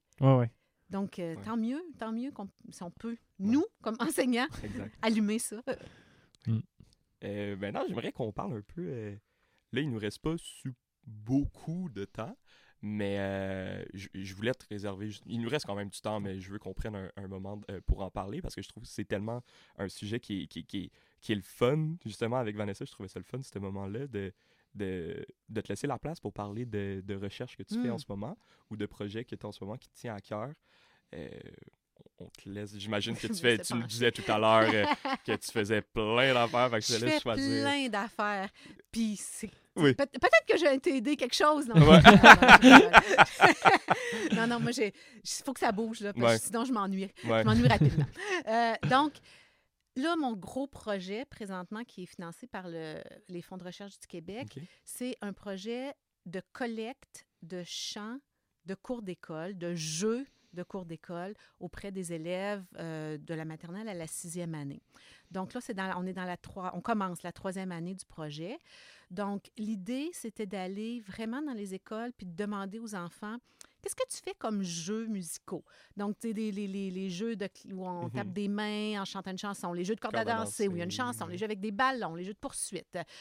Bon, euh, trois fois pas sera, là. Tout- tout- Toute cette crème glacée, limonade sucrée. Ouais, ouais. Bon, hein, vous Oui, oui, Et c'était de venir vraiment les enregistrer pour sauvegarder ce patrimoine-là. Mhm. Parce que c'est vraiment un patrimoine euh, humain qui est. qui. je vais- OK, alors, pe- qui peut-être est en danger de disparaître avec les nouvelles technologies, Mhm. avec les nouveaux intérêts. Oui. Euh, donc, pour moi, il y avait quelque chose, et, et aussi du point de vue de la langue française, Oui. là, donc de conserver ce mat- ces matériaux-là, euh, d'en garder des traces. Donc, c'était vraiment la première idée, là, de venir sauvegarder ce patrimoine musical-là, cet héritage-là. Euh, et puis, c'est un, c'est une transmission orale. Mhm. Hein? Euh, Oui. Les enfants, là, ils ne prennent pas une partition puis ils l'apprennent. là. C'est pas pas que ça marche. Euh, donc, c'était vraiment cette idée-là d'aller ramasser tous ces folklores-là. Il y a quelques personnes qui, ont fait des projets similaires dans le passé.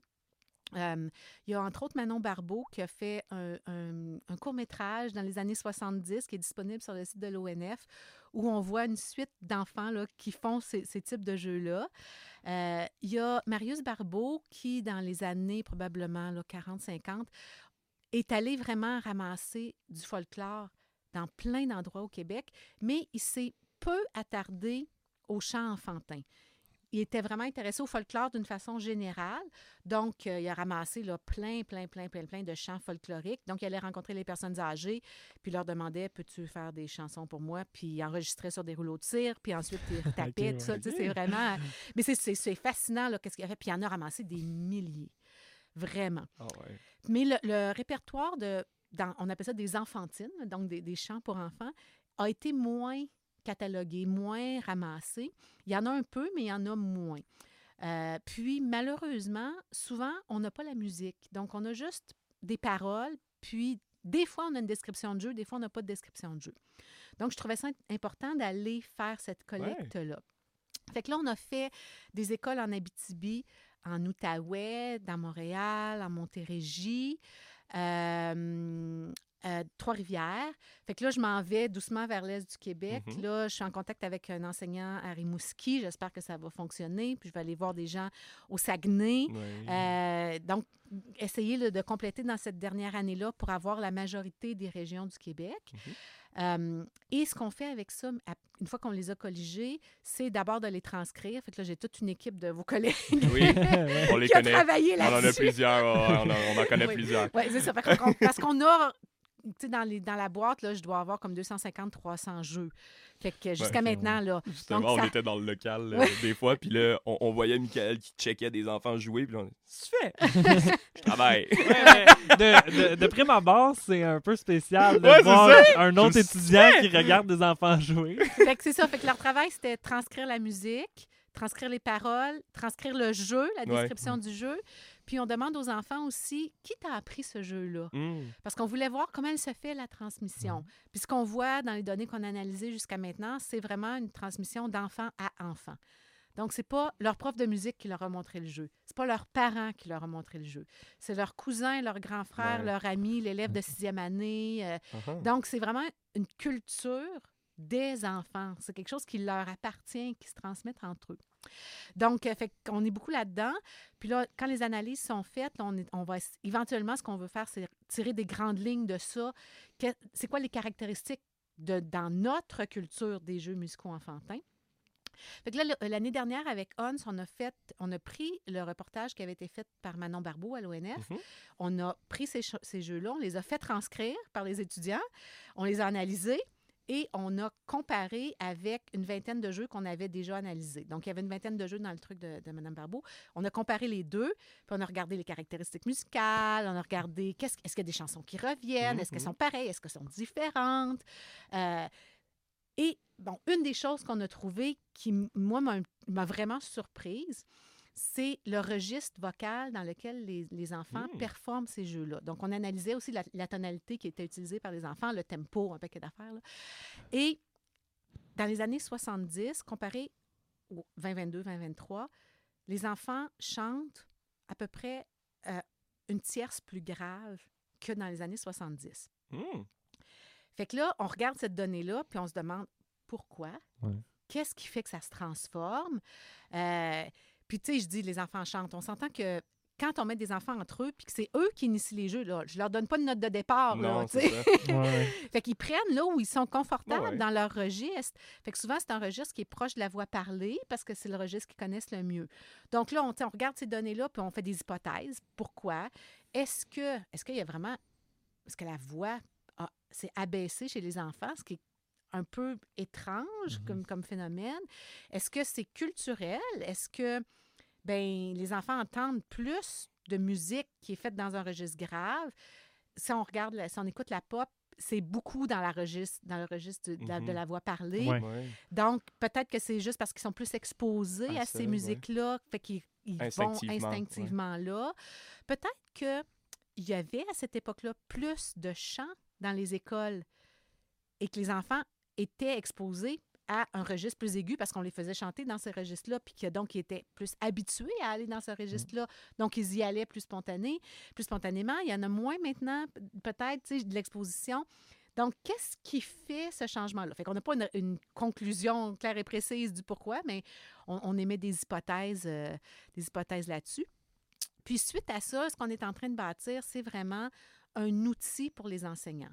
Donc, ce matériel-là, plus plein de chansons folkloriques, j'ai aussi toute une autre équipe d'étudiants Oui. qui fait qui de l'analyse de chansons folkloriques. Mhm. Et là, ils, ils font ressortir, c'est quoi les- la gamme sur laquelle elle est construite, les éléments rythmiques, la forme, etc. Et tout ça s'en va dans une méga banque de données électroniques où éventuellement l'enseignant va pouvoir aller dedans puis dire je cherche une chanson pour enseigner quatre doubles. Et là, tu Bam. pèses boum, puis là, tu vois 10 Wow. chansons qui sont des bons exemples pour enseigner quatre doubles. Oh my god. Ou cherche une chanson qui est construite sur la gamme pentat- pentatonique, boum, 10 chansons, puis ta chanson est déjà analysée, tu sais déjà c'est quoi la forme, c'est quoi la gamme, c'est quoi les éléments rythmiques. Euh, Est-ce qu'il y a un jeu qui vient avec la chanson où le jeu est écrit? Euh, donc, pour faire en sorte que ça soit facile pour les enseignants d'avoir accès à de la chanson en français, plutôt que d'autres répertoires Puis en plus d'être français, Ouais. c'est ça, C'est ça dans a la- un notre bagage, ouais, c'est ça, de notre culture. Exactement. Puis on essaie d'inclure aussi le repère culturel. Quand Ouais. on a les informations, on les met aussi. Donc, que, que ça soit disponible sans frais pour les enseignants qui vont pouvoir vraiment y aller là, directement travailler dans cette ressource-là. Fait que ça, c'est c'est mon gros, gros projet. euh, Ouais. C'est un gros projet. Ouais, c'est c'est- tellement une grosse contribution, j'ai l'impression. Wow. Puis de ça, tu sais, de ça est née aussi une super collaboration avec Alliance Chorale. Mhm. Euh, on, a eu, on a eu la demande, il y a deux ans, trois ans maintenant, avec eux, de mettre sur pied une formation pour chef de chœur en milieu scolaire. Donc, avec trois autres collègues, on a développé un- une formation courte d'une douzaine d'heures pour apprendre à diriger, pour apprendre à enseigner une chanson, enseigner un canon, enseigner Diriger de la chorale c'est- en plus. diriger, sais, ouais. diriger une ça. chorale. Euh, et pour faire ce projet-là, on s'est appuyé sur la pédagogie Kodaï et sur les chants folkloriques francophones. Donc, on a ramassé ça, ramassé aussi des choses que j'avais déjà collectées dans les jeux musicaux des enfants. Et j'ai écrit beaucoup d'arrangements pour chœur d'enfants, là, des petits codes libets, des arrangements avec des ostinatos. Je pense que vous en avez vu Oui. peut-être dans le cours de didactique 2. Euh, et de ça, on a un, guide qui est, né, là, un guide pédagogique qui est né, qui est donc disponible par Alliance Chorale.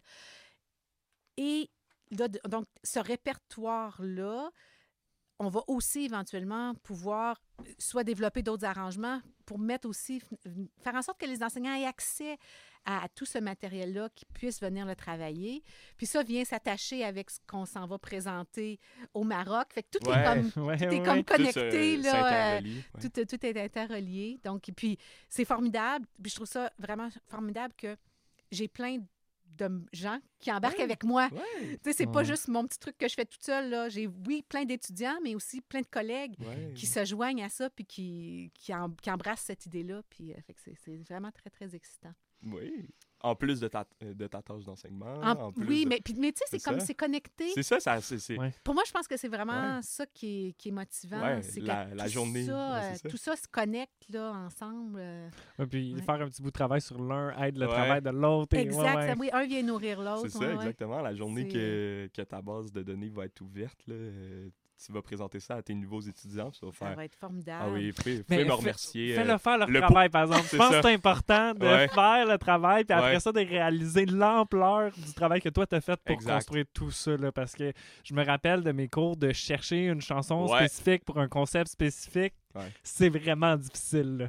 C'est c'est pas chose facile. Là. Fait que je, pense, je pense que c'est important que- de quand même faire ce travail-là, au moins Ah, l'essayer j'aime quelques fois. ça, ce que tu me dis, David. Après ça, tu te fais donner Ouais. le- la, la ça belle veut dire que mes étudiants, quand ils m'écrivent dans les commentaires d'évaluation de l'enseignement que c'est trop de travail de chercher, Mais, je mais vais c'est leur dire. David, il me dit, c'est bon, il faut le faire. Mais, tu sais, bon, peut-être pas passer une session complète à faire ça, mais je pense que c'est important de le voir faire au moins une fois. le travail qui est en Comprendre arrière de ça aussi. Oui, oui, bien sûr. Non, mais je pense que c'est essentiel. C'est essentiel que vous appreniez à aller fouiller aussi Ouais. dans les ressources qui existent, puis de voir qu'est-ce qu'il y a, puis de comprendre, comprendre comment on choisit une chanson. Ouais. De voir, ah non, je peux pas l'utiliser parce que parce Ouais. qu'il y a une Ouais. anacrose, puis j'ai pas encore enseigné l'anacrose. Exact. Hein, par exemple. Par exemple. Mais je, je retiens ça. T'as aimé ça, hein? J'ai aimé ça. Surtout venant de David, euh, c'est... en tout cas. Non, non. Oui, Le- j'écoute, continue. Qu'est-ce que tu voulais dire à propos de moi, là? Non, ben, ah, écoute, on peut se taquiner, là. C'est Ah, juste. euh, dans le sens- dans le sens, lui, il est comme si j'ai travaillé, les autres vont Ah, travailler. ok, oui, dans ce sens-là, oui, oui, oui, effectivement.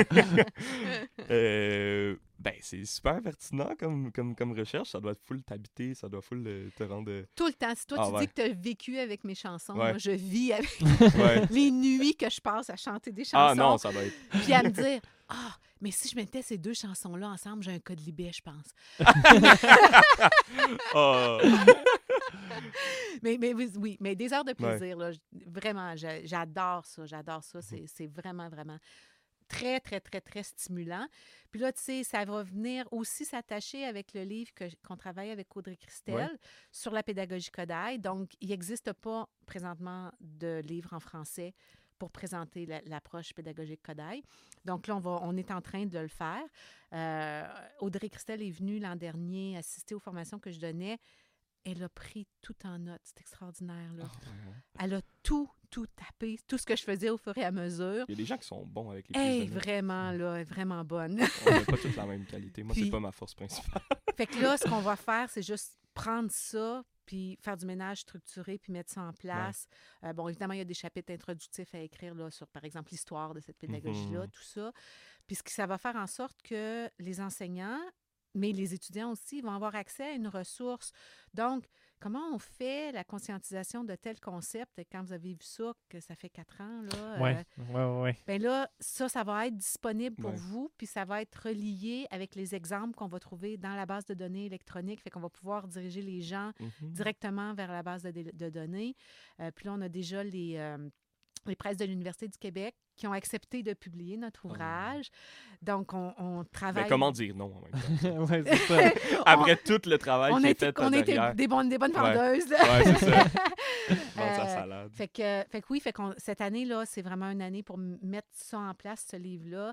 Donc, on travaille vraiment à, à- à appliquer tout ça. Puis, tu sais, parallèlement à ça, j'ai euh, Jennifer, mon étudiante au doctorat, qui, elle, travaille avec des adultes, mais dans la même vision pédagogique. Donc, euh, l'année passée, on a fait une étude avec elle où on travaillait dans un cœur d'hommes, des adultes, mais que des hommes, et on leur enseignait la musique à partir des principes de la pédagogie Kodaï, donc les jeux, fait que vous- les petits jeux avec les ballons que vous avez Oui, fait, Oui. ils les ont fait eux aussi, de faire rebondir la pulsation avec les ballons, euh, puis les faire chanter. euh. donc, on a travaillé à une espèce de projet pilote qui ensuite mène à sa thèse où elle a mis en place ces principes-là dans un cœur. là, Cette fois-ci, c'était pas que des hommes, là, c'était un cœur mixte d'adultes. Et l'idée, c'est d'enseigner. C'est pas juste de chanter en chorale, c'est d'enseigner, apprendre la musique par le chant choral. Mhm. Donc, comment on peut adapter cette pédagogie-là aux adultes? Fait que c'est tout un espèce de, de mouvement là, qui, est, qui est en place là- là-dedans. Puis ce que j'aimerais faire éventuellement, c'est de travailler avec une autre collègue qui a un cœur d'enfant, puis pouvoir faire des enregistrements, des arrangements que je suis en train de faire à partir des jeux musicaux là, pour, pour cœur, puis qu'on puisse avoir un, un- un produit sonore de ces arrangements-là, Ouais. d'une belle qualité, Ouais. avec, euh, avec des voix d'enfants. Fait que ça, c'est comme la, la suite de ça. Puis là, après, je vais faire une autre demande de subvention parce que là, ce que je veux faire, c'est vraiment travailler plus sur l'étude du, du chant choral Ouais. En contexte scolaire. Qu'est-ce que ça peut venir apporter aux élèves? On parlait du, du travail collectif. Est-ce que ça peut venir supporter le développement relationnel? Mhm. Est-ce que ça peut euh, venir apporter d'autres éléments? Est-ce que ça devient un outil? Comment est-ce que ça peut devenir un outil pédagogique? Euh, donc, fait que c'est ça. Il faut que je structure mon affaire pour aller chercher du financement, là, mais ça va venir. euh, Ben, on revient au fait que tu disais qu'il n'y avait pas de finalité en Non, étant Ben, c'est ça. Il n'y en a pas. C'est de- ça, j'étais comme. euh, ah non, elle est Exactement. partie. euh, Moi, je suis partie. Ouais, ouais, là. là. Des fois, je dis ça à mon mari. Je dis là, euh, moi, je n'ai jusqu'à ce que je meure. Ouais, c'est ça. Fait que la retraite, euh, Euh, ben, ça va être bientôt la fin oui. euh, du podcast. Puis j'aimerais, euh, si tu nous le permets, on veut essayer un nouveau format. Puis je te l'explique très brièvement. On a une vingtaine de questions. Puis c'est des questions ça ou ça. Très On simple. justifie pas. On justifie pas, on peut justifier par la suite euh, si c'est quelque chose de très con- controversé ou si tu veux apporter des justificatifs. Mais ça serait un 60 secondes, je te bombarde, On peut essayer. comme ça, pap, pap, pap. Puis euh, dans le fond, ça te permet. C'est- Ah. un peu rigolo, puis ça permet de juste un peu. euh, Ouais. ça, voir un peu. euh, Puis il y, a- il y a un peu tout et de rien aussi. ça, Fait que il y a le- des affaires plus part- la musique, puis il y a des affaires vraiment La vie tous un les peu jours, plus champ un peu. gauche. Vin c'est ou bière, vin. C'est ça, exactement. Oh, ben là, je vais enlever celle-là. euh, fait que c'est ça. Fait qu'on va, on, on, on va, on, on va te partir ça. On est prêt.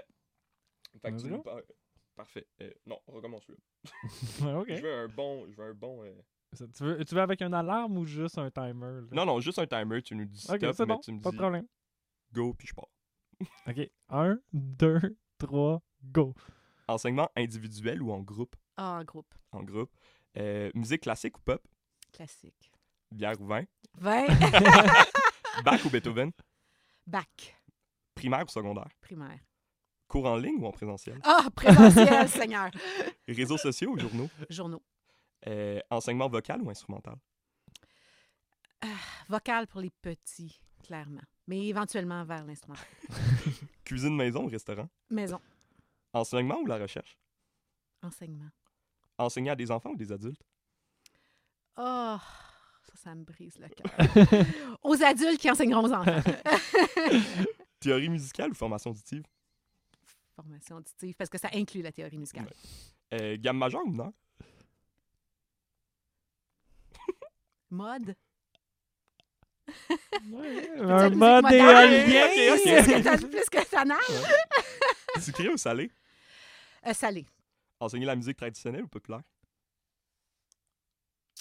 Ah, là, il faudrait que tu définisses tes termes. Ah, je suis désolé, Danick serait pas fier de moi. hein. Oui, parce que là, là, je peux pas répondre à ça. C'est- trop vague. Improvisation ou partition? Ah, mon Dieu. Euh, ah, ça prend les deux. Ça prend les deux. Ça prend les deux. Ça prend les deux. UCAM ou McGill? UCAM. UCAM. Oh UCAM. Ah oui. Café on, ou on thé? a tout à construire et on construit solide. Café ou thé? Café. Ah, excuse-moi, je regardais pas le timer. Ah. Ben, on, va, on va regarde, les finir, il en reste, il en reste trois, on va les finir. C'était tellement faire. intéressant. Ouais, c'est intéressant aussi. Euh, se lever tôt ou veiller tard? Se lever tôt. Se lever Très tôt. tôt. Chien, chat ou chien? Aucun. Très allergique. Très allergique aux deux. Danser ou chanter? Chanter. Chanter. Chanter. Comédie musicale ou opéra? Ah, j'aime les deux. J'aime les deux. Les deux. J'aime les deux. Parfait. Ouais. Fait que ça ressemble à ça. Je suis pas toujours bonne pour choisir. C'est ça, Non, on voyait mais- que tu voulais justifier certains choix des fois. On fait exprès de prendre oui, des, ben des oui. questions c'est ça. déchirantes Ben oui. aussi. là. Exact. oui, oui, oui, oui. Euh, fait que c'est ça qui mettrait fin au podcast. Euh, je veux quand même te laisser une petite place pour euh, justement si tu veux partager euh, euh, des ressources ou si tu veux euh, Mm. justement par où on te retrouve, euh, comment on suit tes projets justement. euh. Où, où on me retrouve, Ouais. j'ai mon site internet personnel hélène-boucher.ca. on va mettre ça en commentaire euh, aussi. euh. Fait que là, il y a- on voit beaucoup mes recherches, euh, tout ce qui est publié. Sinon, je publie dans la FAMEC. À chaque édition, j'ai une chronique sur la pédagogie Kodaï, donc euh, c'est toujours là. Euh, S'en vient très bientôt l'Association Kodaï Québec. On est en train de mettre ça sur pied, donc euh, c'est sûr qu'on va être plus visible là-dedans.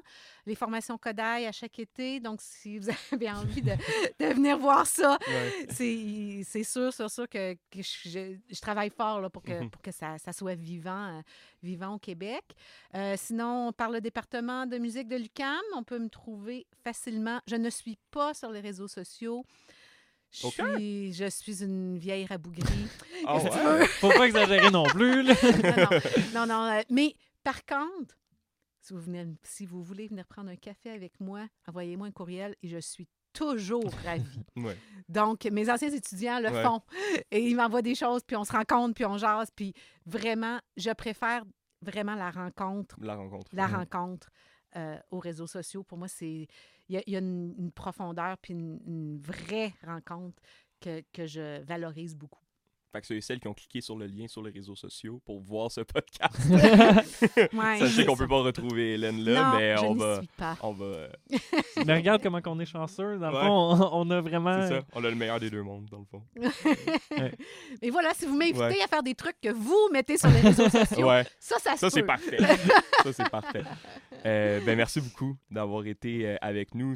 C'était vraiment, euh, c'était vraiment le fun comme, comme discussion. C'est super chouette. Je trouve que vous avez eu une très, très belle initiative. Bravo. Merci. Puis j'imagine que tu vas nous vanter pour les prochaines personnes qu'on veut. Certainement. Est-ce que ça commence à se parler dans l'UQAM? Y Bien des gens sûr, mais j'ai déjà... genre, ben c'est quand mon invitation? Euh, mais moi, j'ai dit à certains collègues là, Ouais. que je faisais ça, j'ai vu un petit brin de jalousie Ah dans ouais, hein? Fait que euh, je pense Ah que vous ouais. n'aurez pas de misère non, à aller ça. chercher vos Ben, on veut tous les faire. Faut que chacun, chacun, chacun son temps, c'est juste euh, c'est ça. Oui. Ceux qu'on On connaît. a le- un, un- on ceux a qu'on un connaît mieux, aussi- chargé, on- nous aussi. Là. C'est ça. Ben oui. C'est ça. Mais oui. Fait que merci beaucoup. Puis euh, Merci on se vous. retrouve euh, la prochaine fois pour euh, l'épisode qui va être le numéro 3. Fait que ça commence à avancer. Puis euh, c'est ça. Fait que ça va, ça, ça va commencer à découler de plus en plus là, avec la session euh, qui commence. Euh, on va avoir accès à nos professeurs euh, plus, plus présents. Donc euh, on va essayer de trouver des moments justement pour enregistrer le plus possible en début de session pour pas se trop surcharger en fin de session. Tu serais pas fier de moi que je fasse des podcasts à la place de faire mes travaux. hein? C'est pour toi. Hein? Ouais. Moi, mes plus, mon études, elles sont faites. Ouais. en tout cas, merci beaucoup. Puis euh, à la prochaine. Eh, mais- mais merci, euh, c'était- Wow. c'était vraiment plaisant. vraiment le fun. C'est c'est vraiment, vraiment le fun aussi pour moi.